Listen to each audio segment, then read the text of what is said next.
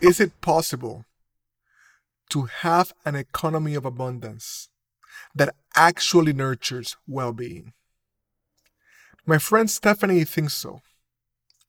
She believes, she understands that indigenous people have held a way for us, that indigenous people hold an understanding of reciprocity, an understanding that we, human beings, that we actually make up the economy, and understanding that we are here, all of us are here to steward the well being of Mother Earth. And so she built an organization called Seven Fires. And Seven Fires is here to help indigenous communities and other people remember a better way, a way that indigenous people have held for the millennia. I met Stephanie Gutierrez when she was the fellow at a two year, she was a fellow at a two year fellowship. And I was immediately taken by her spirit. There's something about the, the radiance of her smile and the humility with which she holds her genius. Stephanie is very concerned about the economy and about development in communities that need it. A development that is consonant with the well being of the planet. And she also understands that it has to be holistic, that it has to include the whole person, that it has to include our healing. Stephanie also brings brings a, a, a creative genius uh, to the work that she does. There's a way that uh, that she understands the creative impulse that is inspiring, and a way in which she speaks about the way um, we can hear ancestors and spirits and all of those forces that want to ally with us, how they are with us, even in the hardest of times. And Stephanie is somebody that, that's been through a lot. Uh, and yet, she holds herself in such a way that tells us we can get through anything. I really think you're going to enjoy this conversation with her. Uh, I feel like we get to a little bit of a slow start. We we get caught in, in maybe some organizational talk on the beginning in the beginning but then the conversation picks up steam and and we get really deep into into those parts of the heart that really matter give it a shot and let me know what you think my name is Gibran Rivera. If you don't know me, I am a guide and a teacher, a coach, a facilitator. And with this podcast, I'm inviting you into a conversation with remarkable people who are devoting their lives to the evolution of consciousness and culture. Enjoy. Stephanie, this conversation has been long in the making. I am so excited to be with you today. Thank you for saying yes. Thank you. Um, Thank you for the invite. Yeah, yeah. Tell me, um, Tell me where you find your, yourself right now. Where are you calling in from? I'm calling in from uh, the land of the Osage in the uh, state of Missouri.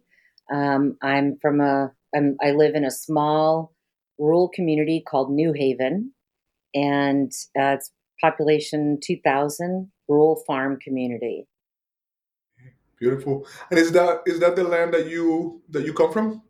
No, no. Well, I was born in Denver, okay. um, and my father was from Missouri, um, and my mother was from South Dakota, from the Pine Ridge Reservation. So I call that home. Got so, it. yeah, ended up in Denver through I always tell people that um, my life experience can be based on a lot of federal policy. Um, my mom went to Denver in relocation and met my dad there on his way home from just getting out of the Vietnam War or the uh, sorry the Korean War. Wow. Well, you know, it's a it's an interesting thing, and it's very very different, but but still a point in common that that Puerto Ricans and Native Americans, Indians have, which is the, all of these federal policies made for you, and, and, and you don't really have a, a clear say in it. You know, it's a very strange thing to be colonized in that way ongoingly. Yes. Yeah. Yes. And I know that so much of your work is is focused on decolonization, and I want to talk about it. I want to talk about Seven Fires. I want to talk about Hope Nation. I want to talk about you as an art maker. I want to talk about all of those things. Um, but I want to I want to start. Well, maybe a quick mention of how you and I came into relationship. You were a fellow with what their organization what that was at the time called BALLE, the Business Alliance for Local Living Economies, and uh, I was a privileged to be facilitating that fellowship, and I know that that I actually was through that fellowship that I met Tuesday and entered into relationship with Tuesday, who's the woman I'm going to marry. So you you've been part of a pretty important moment in my life, a, a witness uh, to this undercurrent. Um, so uh, uh, just to name that, and I, it's good to see you laugh because I'm sure it was more obvious to people than, than, than we were than we were aware of. Um, but but let's talk about you instead. um, um, one question I like to start with, Stephanie, um, is a question about belief. Uh, I like to ask my guests to share uh, an experience of changing their mind, an experience of having held a belief very passionately, very tightly, maybe identifying with it, and either completely letting go of it or at least holding it more loosely. And I do this because I'm trying to interview, be in conversation with people who I believe are devoting their lives to the evolution of consciousness and culture, true evolutionary leaders. And I see you as one of those people. And I think it's so important in this age of when people are just doubling down on their ideologies for us to understand that we have to change our minds to get where we've gotta go, that there has to be an openness to growth and that changing our minds, shifting our beliefs is essential. And I'd love to know how, how leaders like you have done that. So I'm wondering if you have an, an, uh, an example. Yeah, definitely. I think um, while you were speaking, the one of the first things that comes to mind is, you know, we grow up um, often. You know, I grew up Catholic, um, grew up in very structured systems that, you know, sort of told me what I was going to do, where I was going to be as a woman, right. you know, as a mother, in my career and education. It was it it pushed to dictate that, and it, although it may have done it in a way to help or to provide, um, you then had society backing that, and you know there were times where you know I I knew what I was supposed to do, and and I would get myself into situations, marriages, relationships, um, jobs, and I'd always come back to the point of like, but this isn't what I really want to do. And I think the belief that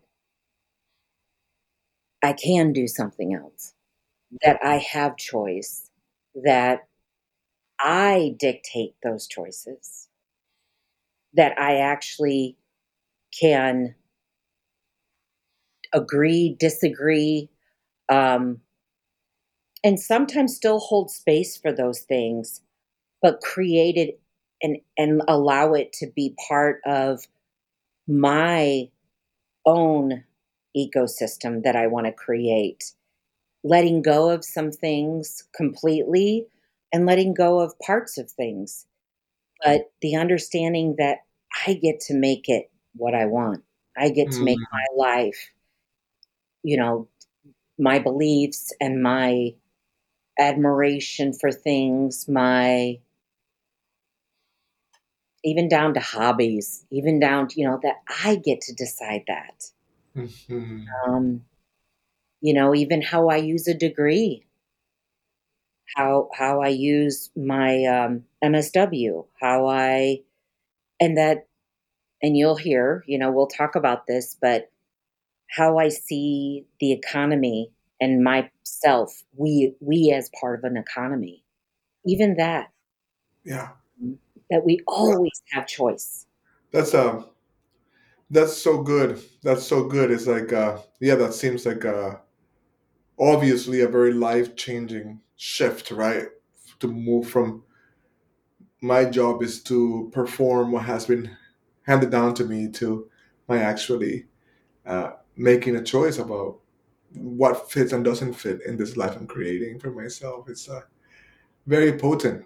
And, and, and it is a good time. It is a good moment actually to jump right into um, this concern that you have um, with the economy and, and, and this work that you're doing around it and the vehicles that you're using to do it. And I ask it because uh, I ask it now because to me it's so obvious that what we that you know the kind of economic system that we have, the extractive economic system that we have, has been sold to us as natural, right? Like that's been key in the defense of capitalism. There's been like two or three key things. It is materially most prosperous, right? Which in some ways could be true, but at the expense of generations to come. That it is that it is natural, that it that it, it aligns with human nature is a big part of the proposal, right? And that and that we just don't have anything better.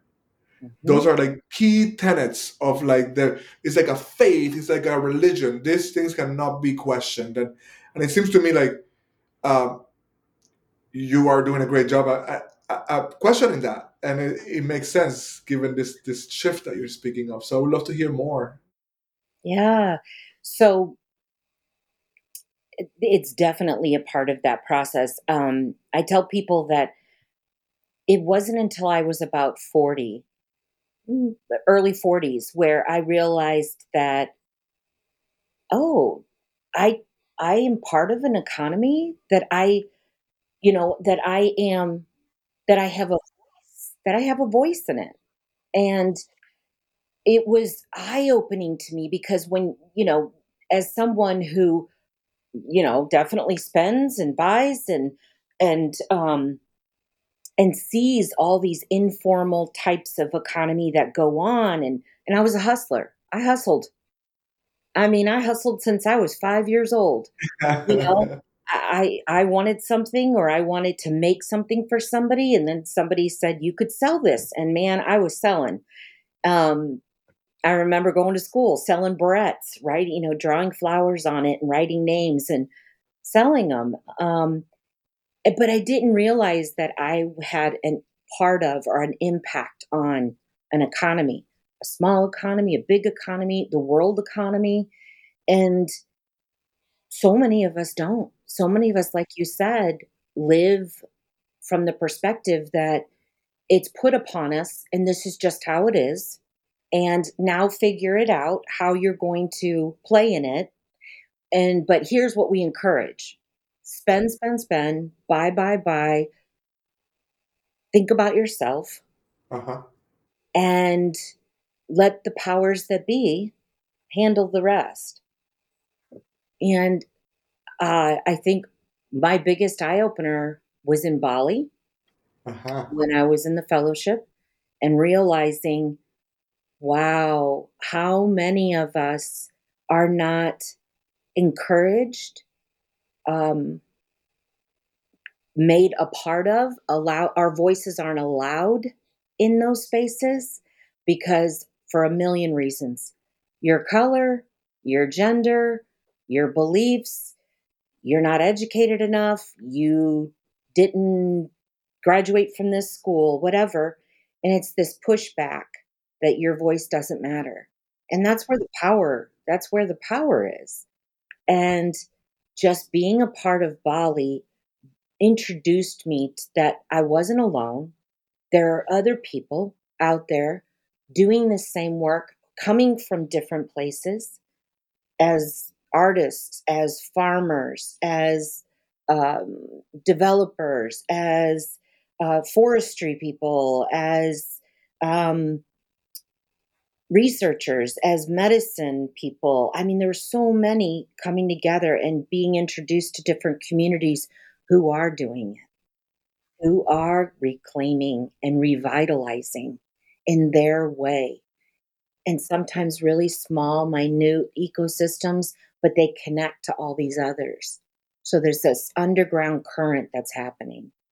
Um, and, you know, you've heard the restorative economy and um, these terms of uh, making, creating new economy.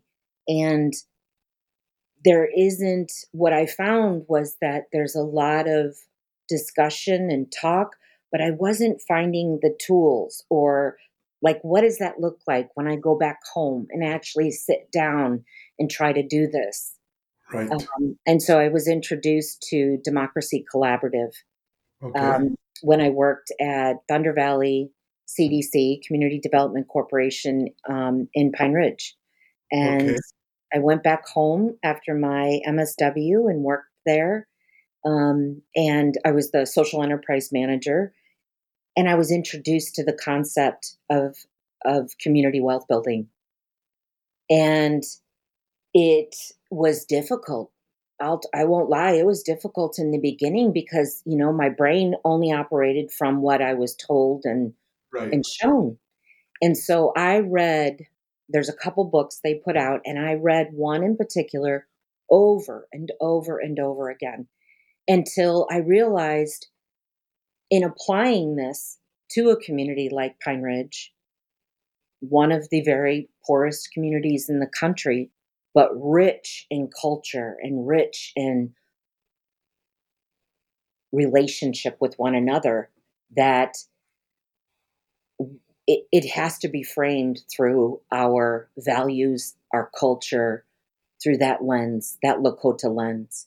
And I uh, worked with um, some great people and really listened to the community and translated community wealth building into an indigenous Lakota way. Okay. That sounds remarkable.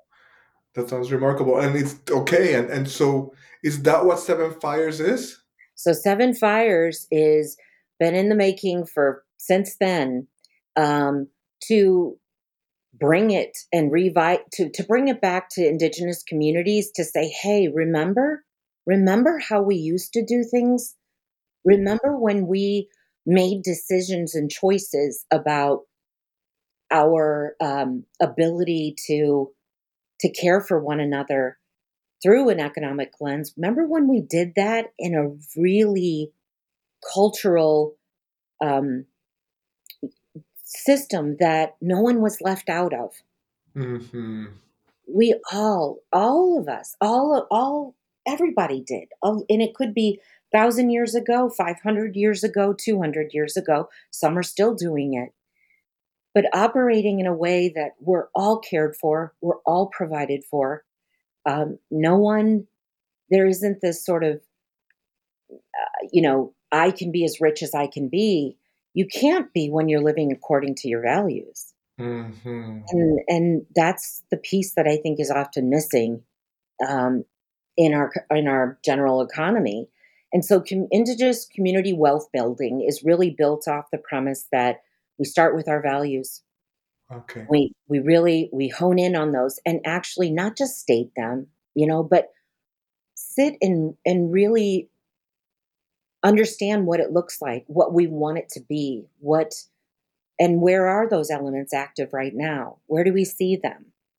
And it's taking those areas of strength and like what can we expand on?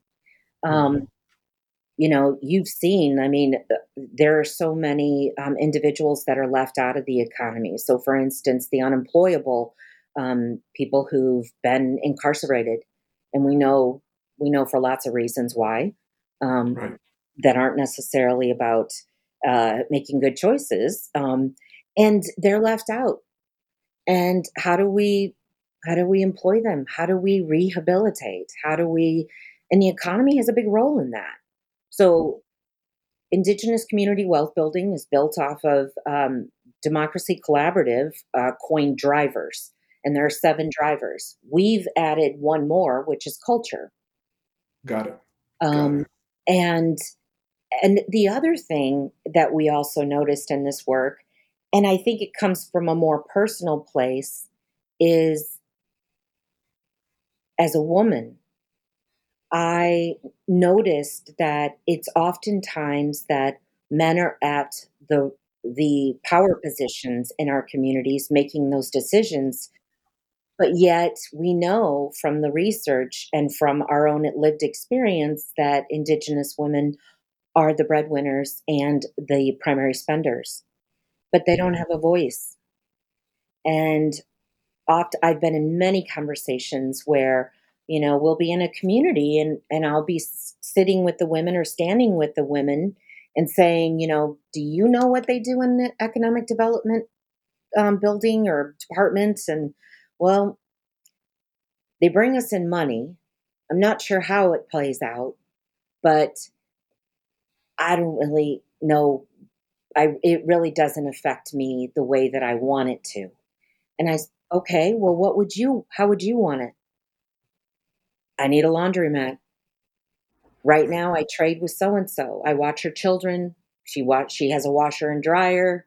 I mean, there's this informal trading that's going on, informal um, economy that happens to to to um, to survive. Right. Right. And um, and I think it's important for us to empower our women to speak to that, to speak to their experience of caring for their children, caring for their families, caring for their extended families. What does that look like and how does it apply to our economy? That's amazing. That's amazing, and and and yeah, just also outrageous, right? That over and over again in so many contexts, the most impacted are the voices ignored and, and out of the conversation. What a what a bizarre way to to do anything or to move anything forward. It doesn't it doesn't make any sense. Um, I know that one of the things that you're doing is building this fellowship for women, and I know that the fellowship is not just it includes all these ways of thinking, these tools and and, and these frameworks, but you're also getting at some deeper, right, human parts, the more transformational parts. And I definitely want to hear about that in relationship to, to, to the work that you're that you're moving forward and how you're connecting that to to this very concrete economic bits. But before we get to that, I would love to hear what you're willing to share about your own journey of transformation. I know uh, that you've had to overcome uh, a lot as a as a younger person and also as an older person. You know uh, that kind of overcoming has been the way you've made it here, and that to do that, I know from our other conversations that that that there's that there's a spiritual journey. There's a there's a, a transformational journey that you've been on that now you're bringing to others. And i'd love to hear first about about your own experience and then see how you're translating that, that for other Yeah, yeah, thank you. Um, yeah, I can't often i mean so like you said so much of my work leads back to to who i am and it's purpose driven work. And um the purpose comes out of uh yeah i lived in um i grew up in the child welfare system um was a foster child lived in an orphanage what they called it for the first from the age of five to nine um, and then moved into a foster home and aged out at 18 but what's interesting is um, at the same time, there were five of us. Um, two of us were together, my oldest sister and I.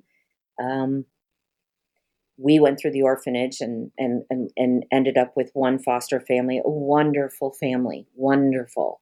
Um, my three younger siblings, uh, they were in six homes in 10 years. And um, you know, the impact of that was I no longer have one of my sisters and I no longer have one of my brothers um, living in, in my life. And um, lost my mother at a young age to alcohol. Um, and, but more importantly, to, to shame, to grief, to historical trauma, um, to colonization. And the Women's Fellowship really comes out of that um, piece of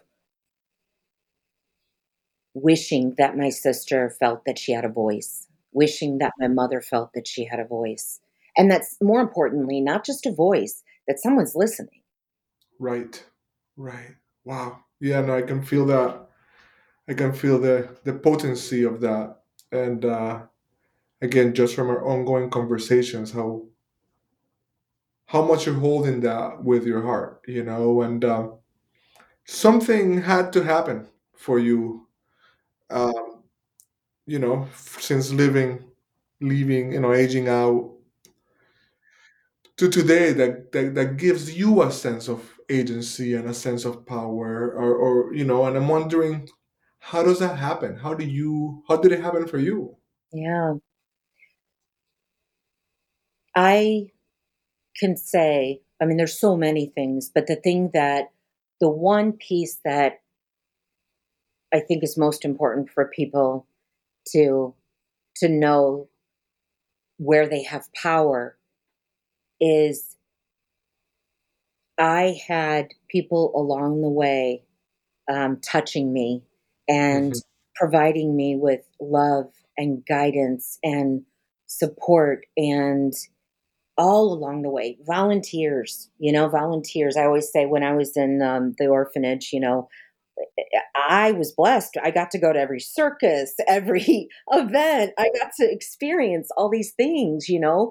And um, but along the same time, I had individuals t- sharing with me, you know, and encouraging me. And even in my my teens and then into my adult life, there were people speaking to me. I went through a really difficult first marriage, um, a pretty abusive marriage, and people like um, Maya Angelou and mm uh, um, a couple of other people that I read, um, their voices are still with me. Iyanla Vanzant, hmm she was my sister through that. She walked with me. I've never met her in person, but she is part of my life. wow And she carried me. She listened to me. I cried with her. She shared with me. She taught. And there are many, and they continue. You, you are one of them. oh i'm so moved by that who who and I and people say, "Oh, you know, you lost your family, you don't." And I said, I went and I found lots of mothers. I found wow lots of brothers, lots of sisters, and I filled those spaces with people who I got to choose who I want to be my sister. yes It's friends are the family you choose. hey, that's right And so that's who you surround yourself with is so important. And I get it through movies, I get it through poetry, I get it through art. They speak to me and they feed me and teach me. Therapists, counselors, teachers, professors. Um, I one of the best compliments I've gotten in the last week was someone who knows me really well, and she said, "The fun thing about you and your learning and your process through all of this is you stay curious." that's right. That is so true about you. That is completely true. I know that about you. Yes. Just curious ask. And and ask even those things that are really you're scared to ask and you're not hmm sure go deep pull it out because and and find someone safe to do that with but that's where your greatest learning is yes that's where i've expanded incredibly from one little conversation That's remarkable. I love I love hearing that. It's it's so true, and it, it, it goes back to the beginning of, of this one, right? Where like if you just want to like double down on what you think is already true, then you don't make room, you know. And you know th- this question, Stephanie, right? Because I know it's something that that is true for you as you as you do all of the work that you do. But I'm thinking about this the fellowship, especially because of the transformational aspects. Um, this question of how is it that these experiences that can really break so many of us actually make some of us make some of us you know into this these beings that that that can carry light you know and and I, I know you i know i know others because i made it my my purpose to know others. And i know for example tuesday again who i know you know who's just what she has had to endure and then to, to be this this being of magic and light. It's like it's a big question i ask myself like what is it right that makes it so that some people come out come out of that kind of situation stronger and others not. I i, I don't know the answer but i know that you're one of them and i know that that that you're trying to bring what you think helped others you know? What you think helped you to help others. I i wonder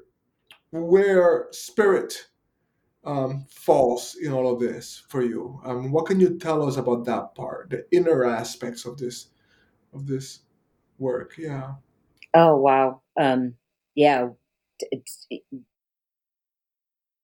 that's where my heart um, as soon as you you were asking, my heart was already saying, like some people call it having faith. Um, I call it being in relationship with. And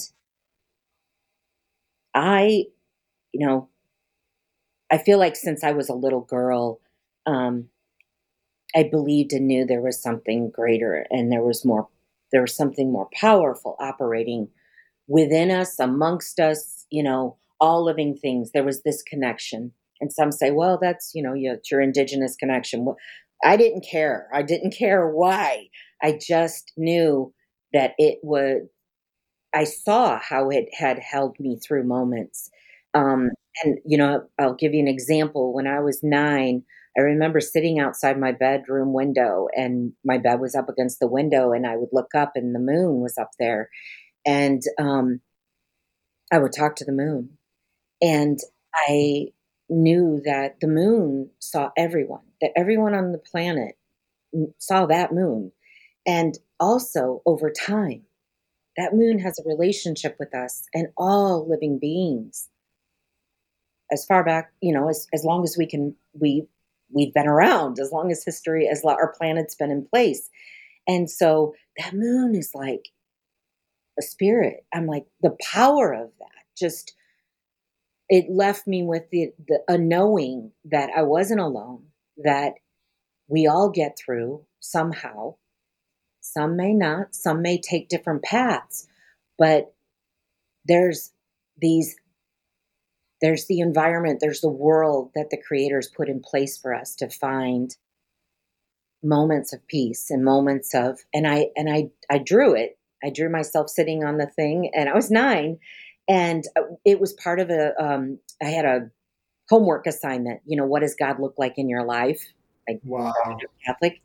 And people brought, you know, these pictures of, you know, the white Jesus with the blue eyes and and I brought this picture of me oh my god my silhouette in the window in this moon.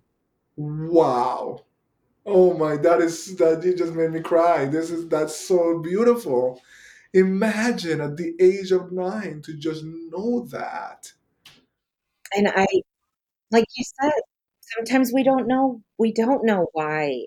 But what I never lost was that sense that of faith and belief that there's got to be a better way. There's got to be. And and I and I've had moments where I've prayed and I'm not um, necessarily a Christian follower or I believe in our Lakota spirituality and I believe in lots of ways to do that, lots of modalities, you know. And I remember thinking, um, calling in Jesus, calling in Buddha, calling them into the room and feeling them. Oof, I'm just In feeling that right you've I've got to make a decision. I have to tell my husband I'm leaving and calling them in and I felt their presence in the room. wow So that that faith piece. The other the second one that's equally important is understanding the love relationship that you have with creator. hmm That you that there's so much love there.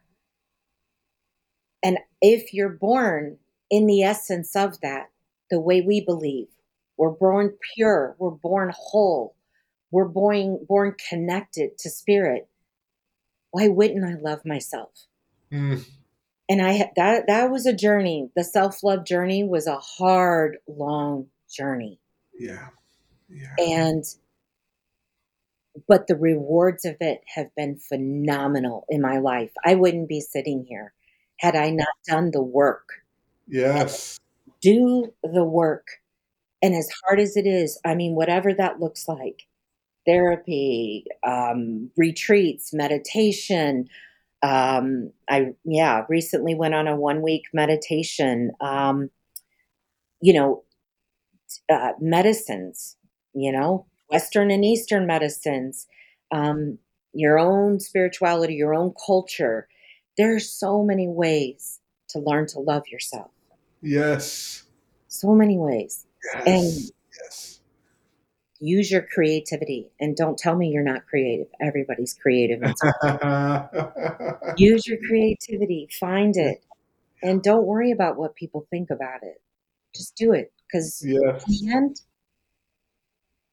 you're the one who goes to bed at night with you, and you have to be, you have to go to bed peaceful and happy. So, so do what you need to do. Yeah, that's that's so beautiful.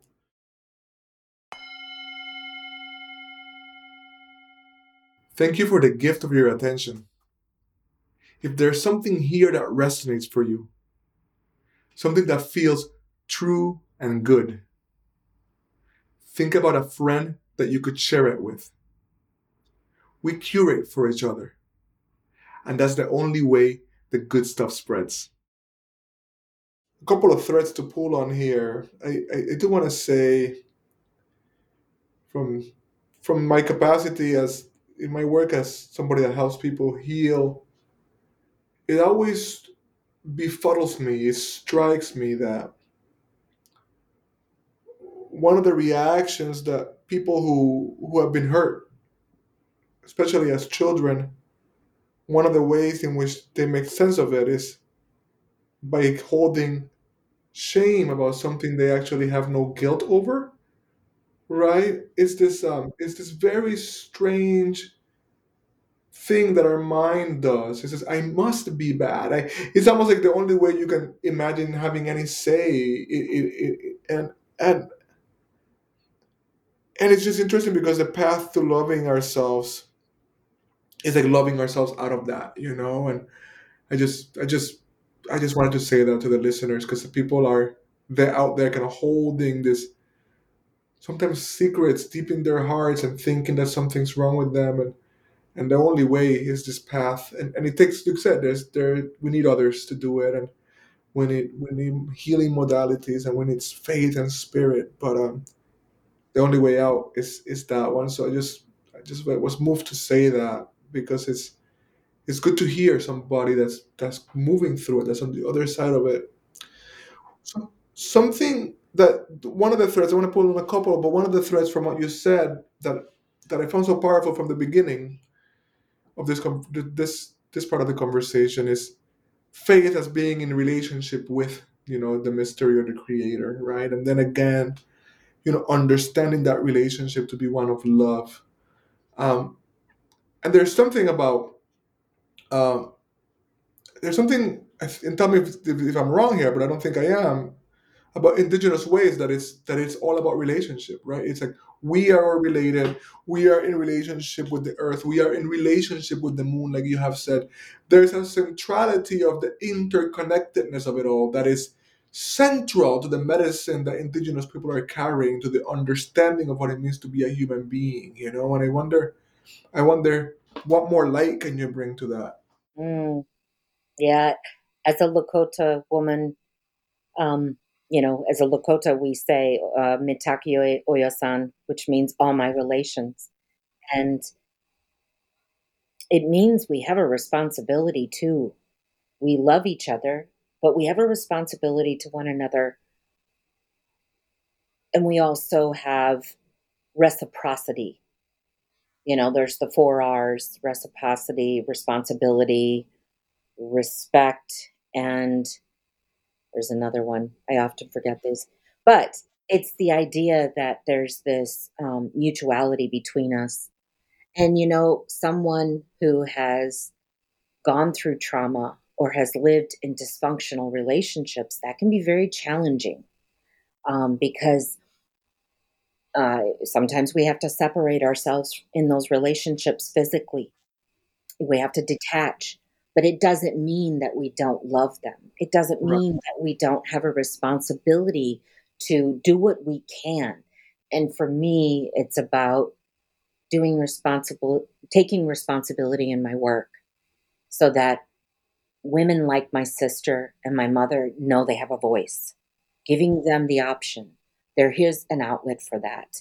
Um, you know, giving money when I can, um, you know, contributing, uh, giving my time and energy. So, so there are many ways that that can look, um, and it's. I also think that for me, that um, belief has deepened so much more to even like microcosm levels. Um, I'm actually um, I'm doing more art in my life, and Yes. I'm returning to that in a sense. That was really what I wanted to be when I was little. I want to be an artist, and so um, I'm I'm my my uh, art is uh, mixed media, and so pulling pieces together, you know, and collaging and building and um, assembling things, and I'm noticing even little things now and realizing like they have power in themselves and that they're especially with living things um, but pulling in those pieces into my art that art isn't just about uh, something beautiful to see but it's also an expression of who we are. And we're we're we can we can do a lot of healing in that work Yes. um, but we can find the connection to little things that we didn't realize that we had, like the moon. I had I had a connection there. Um, but even in plants, you know, and noticing the beauty of them, and not just learning our traditional knowledge about them, but the ways that they've evolved and that they hmm are serving us now. I have a friend who's Osage. He's um, part of Seven Fires. He's our program manager for the Indigenous Community Wealth Building In fact, he has a, I have a stack here of things that he's canned and he's pull he's um, harvested, he's foraged, and he's teaching me about Missouri foraging.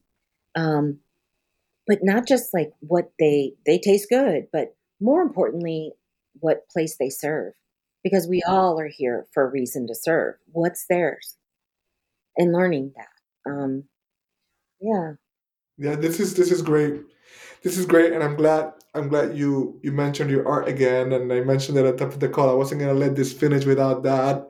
And uh, and uh, and you also mentioned it came back up. You know when you mentioned the nine year old girl and the, the drawing with the moon. So it's, it's obviously been a, an expression. I, I I know that i've sat through through one of your vision boarding workshops, and I I you know in my family my brother became the artist. And once he became the artist then then i was the one with the words you know what i mean? It was but before that i drew just as much as he did you know? It's almost like these things that happens in families and i just kind of stopped right? And so when i when you led us through that collaging vision boarding any experience like that is way out of my comfort zone. But once i'm in it i'm like whoa there is a power that's moving here in this room and in me right now. And and and you know you have become the uh the, the, the owner the leader of hope nation consulting successful consulting work. And now you're building this nonprofit seven fires. And you just done all this other work but but you're an artist right? You're fundamentally an artist. And and and, and so i would love to hear more about your relationship with with that creative life force of the universe as it moves through you And, and yeah, and I, I can even feel like if people get to, not everybody's seeing, right? But I can feel even a little shyness come up even now. And so I just want to invite that part in here to speak with us. Yeah. it's um every time you mentioned it, I'm like, I get so excited. It's just it makes me happy. It brings me so much joy. And um, you know, I stepped away for it different times in my life and I would go back to it um as a healing, as a way to heal. But I think now more more than ever, I'm realizing the capacity that art has. Writing is a form of art, you know, and the capacity to use art to learn from about ourselves and to learn about others, to share with others who we are. I just recently got back from um, Paducah, Kentucky, and I went to the National Quilt Museum. And some would say, you know, like, really? What? I, can't imagine it being that exciting. But I have this passion for quilts because they're an art form that I find them in. Um, I actually find them in antique stores and Goodwill, and people like literally give away that quilts their mothers made. And I, my husband calls me the quilt saver slash savior, um, not in a religious sense, but because when I get them and I'm washing them and I, I I'm folding them, I'm thinking about all the women or men who stitched this and the prayers that they put into it, the mindfulness that they put into it. And I'm thinking, you know, this was when her daughter got married. This was when, you know, she her husband got sick. This was when she lost her mother. Like you think about that and the quilt museum was a wonderful way, an example for me to share. It was um, about the civil rights movement, and it was women um, and their stories. Um, black women who have who were played major roles in the civil rights movement, maybe not formally but also informally. And this artist made coats um, and told their stories on them and quilted their stories. And Gibran, it was so moving for me because you walk in and they're hanging from the ceiling, and I noticed they slowly move. Um, and I realized as we walk through them, you're walking through them, you're seeing how they marched, how they stuck together, how they connected through their stories, through their communication, their language. Um, they found support from one another, that they weren't alone.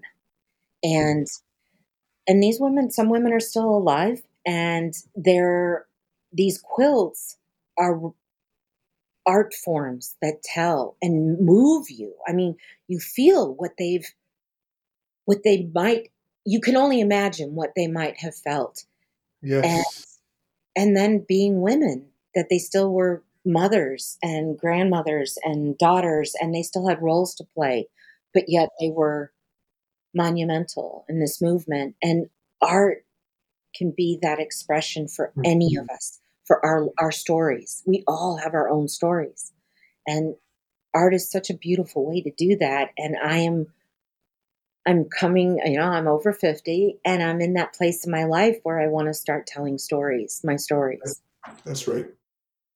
It's it's so much more apt, you know, than all the than all of the kind of heady knowledge that is that is centered right in in Western kind of uh, settler culture, right? It's like all from the head up, and uh, it disconnects us from everything that matters. And art opens us up, you know, because it, it, it just it just catches us sideways. You know, I, I always say like I, for, for me the, the an example that I use often is the um because I've done a lot of work at the intersection of arts and social justice, right? And and so there's this beautiful shirt of a uh, of a butterfly that Favianna Rodriguez painted, and it's a yellow bright shirt, and the, the the monarch is gorgeous, it's striking, and then in smaller letters it says migration is beautiful and i just imagine walking by somebody and they see the butterfly and they see it's beautiful but they might not think migration is so beautiful right but but but they've been moved by the beauty right before they get the words right and so it opens you it, it catches you by surprise in this way right it's yes um, yeah, it's yes yes and for those of us who um still struggle with with putting our voice out there or some still struggle with the idea that their stories matter. Um, just play with it. Start. Just start any way you can. You know, I, I interviewed for the podcast, and um, I don't know if you know her or have heard of her, Jihan Gearon. She's a Diné woman, and uh, she's been a powerful climate activist, Black Mesa Water Coalition for a long time, and and uh, kind of got to got to a place of burnout, got to a place of real like physical health troubles, you know, and and uh, she used art to heal and also to reclaim her creative life force. Mm. And now she's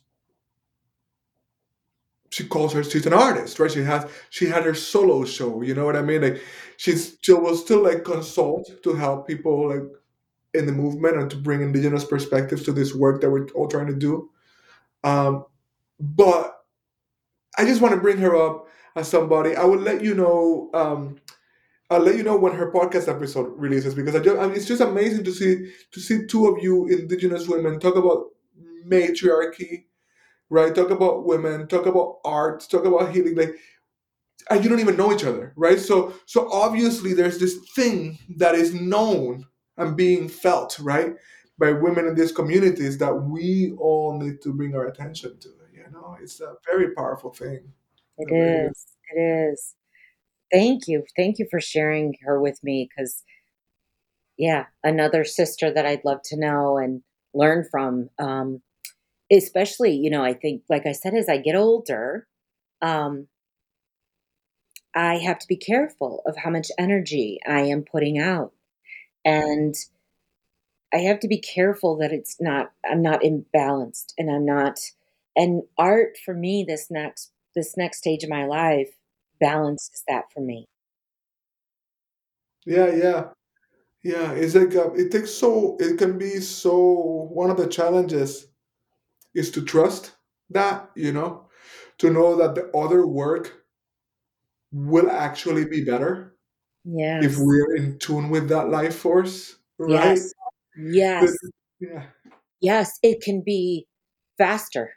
You yeah. can work faster because one of the things I said when I started doing more creative work was I realized how differently I was seeing the world again.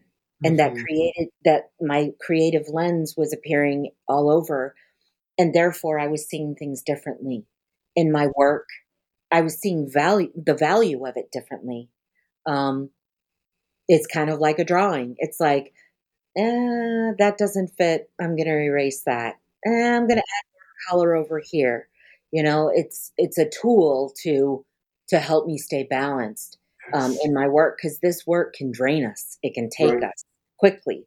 Yeah. Um, and this is a form. I, I I actually my therapist. You know, I'm I'm doing some forgiveness work, and Uh-huh. I said, how do I do this? And I had started with the fact that I said, well, I'm, I'm learning to crochet again. And um, I crocheted when I was five. The nun, um, Sister Johanna at the orphanage, taught me. And um, she let me go and she turned around and she said, Are you done? And where are you at? And I pulled it out and it was 18 feet long. What? she said, "Oh, you're done." She had no idea that I'd gotten that far. So here I am as an adult again, learning it again, and she's telling me, you know, I said, "Where? How? How do I do this? How do I? How do I forgive?" And she said, "Crochet." Wow. And I was like, "Here I go again. I'm going to create another 18 foot Uh, scarf." But but she's it's was so dead on because that's the place where your mindfulness you you're at a relaxed state and you don't go too deep into the trauma and you also don't need answers it just lets you be Wow. I can feel the spiritual practice of it, and I just I want to thank you for sharing that. Uh, I I could bring myself there, and I just want to commend you on the forgiveness work because it's another part that uh that is essential to our healing. And you know, I um in the 12 step programs, we're taught that you actually can't be sober, truly sober, and hold resentment, you know? Mm. So before you even, like when you do your inventory, before you even do like harms caused, you you first make an inventory of your resentments, right? And and I was having I had this experience quite recently in ceremony where because I, I don't feel myself walking around with a lot of resentment. I feel like I've done a, a fair amount of mm-hmm. of that part of the work. But in the ceremony, I discovered that I don't even know what the stories were but that there was still resentment being lodged inside of me, right? And uh, and and as as and they, they, were like in in the vision, it was like blue threads, you know, and like each one would like come out, and and the more of those threads would kind of be pulled out, the fuller and bigger and more generous of spirit I could be, you know. It was this really potent visceral experience that of resentments I didn't even know I had, mm-hmm. you know. So so so that that is such courageous work, and I'm just so grateful that you brought it in here, along with some very specific tools for for working with it.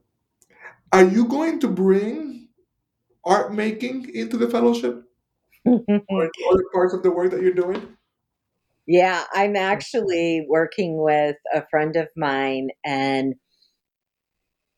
in creating a space, um, a mixed media sort of space where we'll do workshops and um, and and classes, but it will be with um, the center being healing and transformation. I see. I see. And so, um, yeah, stay tuned. I'll be more information is coming out about that. Um, but yes, definitely, there's such value in people just um, expressing just like you said, even, I mean, the visions that you get. I mean, what a beautiful vision, the blue threads and the, the just that's that's art. Your mind is making art to tell you a story. And yeah, yeah, that's so true. It's so true. It, it does, it does make me wish I could I could replicate it, right? Because it, it's so clear in my mind's eye. I want to ask you a, a, a different question. I just want to say before I even ask that the the generosity of your spirit and uh, the the truth of this art and this creative force that's moving through you is really perceptible here and now and it's just it's just really clear when somebody's listening to the true their truest selves uh, one can feel it i can feel it and i trust our listeners can feel it too. So thank you for bringing that that here. And i wish everybody could see the way you're glowing and smiling. And some people can see it on youtube but i wish people could see your face right now. Um, I wanted to ask you about because there's something so much in what you've said about staying curious, staying open, right? Like there is a, a freshness, a newness um, that that you're open to, that you're looking for, open to different pathways um, that might not be from your tradition always, you know. What I also hear, like a very clear commitment to to older ways and to things that we need to remember that others of us have forgotten, right? And that, that indigenous people have held and are holding. And so I wanted to you to speak a little bit about how you hold that attention, right? Between that, that commitment to something that is older, like you said, a thousand years ago, more, and and and to your continued openness to the new. How do you hold that? Mm, yeah.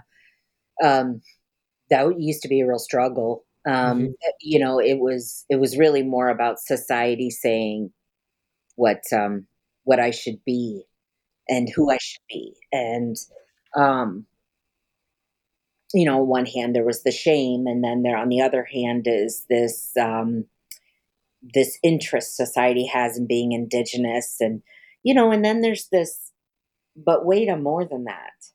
More than that. I'm you know, I I descend from Irish people, German people. I'm also a woman, a mother. I'm also, you know, a a community advocator and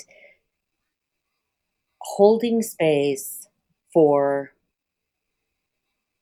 redefining myself is a very special place. Like it's I keep it close. hmm Um, not not in a way that keeps people out because that, that's that curiosity. I want to learn. I want to know. But um, I listen to my own internal voice and I listen to my intuition. And does this resonate? Does this feel? Does this fit? And there are times where I don't even have to ask it. It's like it's on. Like I want to do that because that feels so uh, it just resonates with me.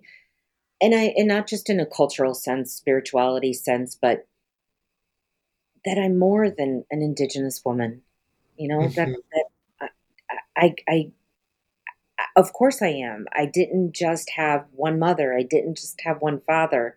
You know, I mean, I've recreated all of that. And Right. but I but I protect that space in a sense because society has a way of continuing to dictate what I'm supposed to be. And so so I really hold it protectively and I don't I don't have I used to worry about what people might think. Like you're meditating, that's not indigenous. Like that's not native. We you know and it's like, mm, actually think about it, you know, do some research. Um but we're all related. So why wouldn't I learn from someone else? Why wouldn't I if I'm invited in to learn that, of course I'm going to. That's right. and it speaks to this piece of me and this speaks to this piece of me and we have to do that we have to because we're not alone and i can't just rely on one thing anymore we That's know right. we can't That's right. That's beautiful. That is so. That is so moving, and and I find I find courageous. I think about I think about our work as a forward-facing remembering, right? So there is something that that there's something that that, that many of us need to remember that many indigenous people hold better than we have. You know, sometimes I'm doing a healing session for somebody, and there's a particular song, a specific Icaro that I, that is in my mind right now, a song for the hummingbird. It's a feminine voice, and it's just her voice, and it's actually in Spanish. It's not in an indigenous language, but the modality is indigenous. There's something ancient about it, and you know what I say to the person oftentimes when that song comes on is is the human heart has always broken. It breaks. It's part of being here and walking the earth. So that's as ancient as us, you know.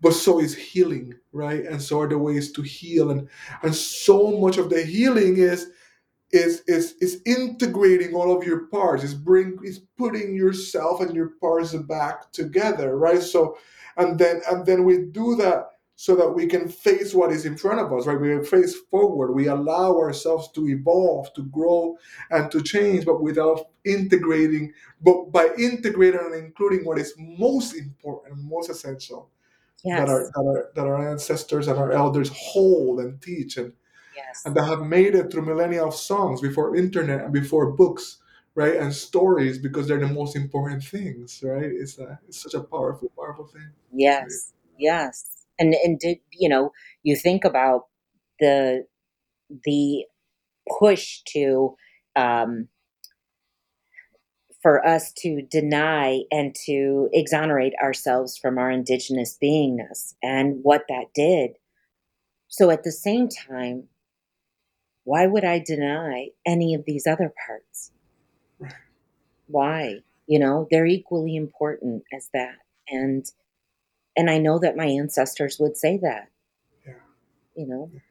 yeah yeah yeah it's uh yeah it's beautiful it's beautiful and courageous beautiful and courageous i am i'm going to ask you uh, a couple of questions that i asked people towards the end of the podcast but if there's anything I'll also let you know that I'll make room if there's anything else that you want to say, anything that's gone unsaid, any any any words that you want to share. Um, we'll make we'll make room for that too. But the, the the first question that I like to ask my guests here at the end is I like to you know with with your permission, right? Uh, invite you to do a little time travel, and in that time travel to move to just gonna leap ahead to 20 years from now and to meet yourself there. And a lot has happened and you a lot has changed. You've accomplished a lot of what you set out to accomplish and some of it you hadn't you haven't. Some of your spiritual work and spiritual attainments have developed and some you're still working on, you know. But you certainly have more wisdom, the wisdom of 20 more years and of being committed to this path of, of liberation and transformation. And so the question for me is if if if that lady, that that Stephanie from the future could come back to this moment, what would she say to you and to us? What would she say? Hmm.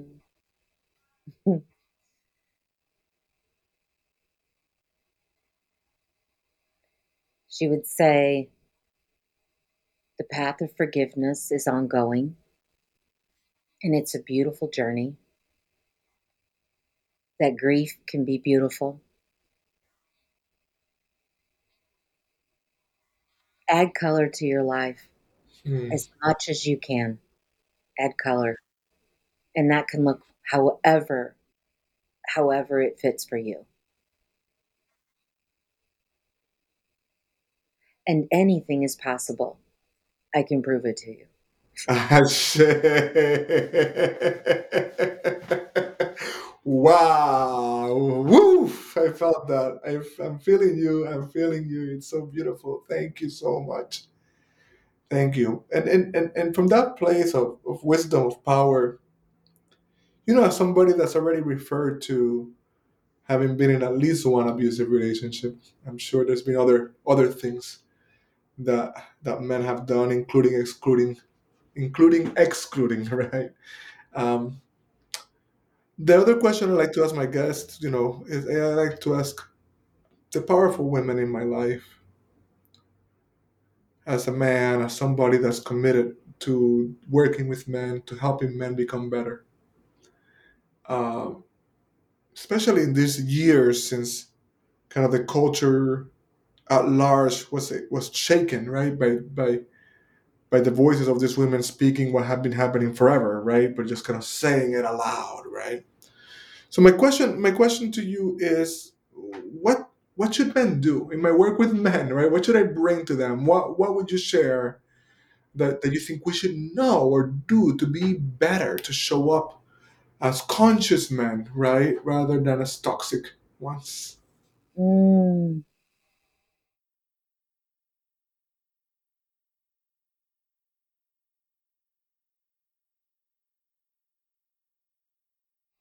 Don't be afraid to be vulnerable. Mm.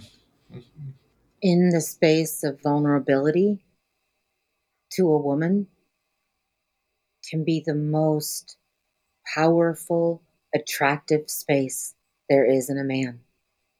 So when he's vulnerable and when he trusts the women in his life. Yeah, that's so beautiful. That's so powerful. Thank you for saying that. And it's amazing because I was just speaking with a woman in my life um, who was married to a wonderful, wonderful man.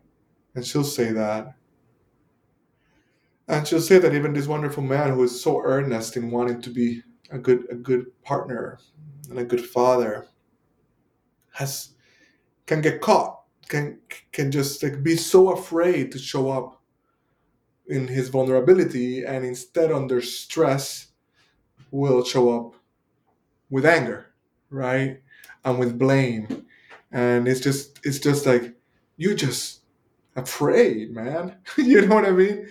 You're just in a, you're just afraid. You're just in a situation that you don't know how to handle, and and this is the right time to Yes. to trust her and to because that's what she's saying. She's like every time he comes to me in tears, I will meet them, You know, I will do everything I can. Right? It's such a Yes. powerful thing. Yeah. Yeah. And the most powerful men I know who are in my life that I've chosen have been vulnerable with me and allow me that space and it's I'm I feel honored. Yeah. So honored. Mm. You're so one of them. Oh, thank you, thank you. I so honor. I'm so I so love our relationship, and thank you, thank you for the trust you place in me, and thank you for gracing us with your presence here. Thank you for saying yes.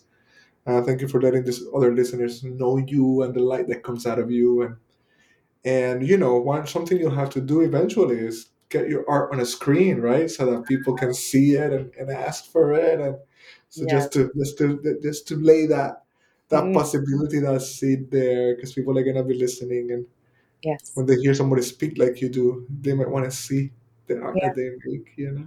Yeah. Um, is there anything else that you want to say to us? Anything you want to share? Any closing words? Anything that have, might have gone unspoken? Mm. No. Yeah. No, I'm satisfied. Yes, that's so beautiful. Well, thank you so much. Thank Thank you. Uh, I am. I know that my heart is lifted right now, and that's what we want to do. We want to lift hearts and show people that there's a pathway to liberation and to transcendence and transformation, and, and to do that in a way that meets that meets humanity where it is and all the challenges that we have. Exactly. Exactly. yeah, Yeah. thank you for doing it. Thank Many you. your friend. Thank Thank you. you. Signal versus noise. There's so much competing for our attention. And I am so glad that you stayed with us through the end of the podcast. It should mean that you're finding something meaningful here. Hopefully, something worth sharing. And so I'm asking again that you think of somebody who would be touched by this conversation, who wants to be a part of it some way. It is a decentralized conversation. It is a way in which we're changing ourselves by leaning in towards each other in places like this and in the exchange of these ideas. So, who's a person or two that will be specially moved by what you've heard here today? Send them a text, an email. Let them know we're here. We're not trying to reach everybody, but we want to reach the right people. We want to keep having this decentralized conversation.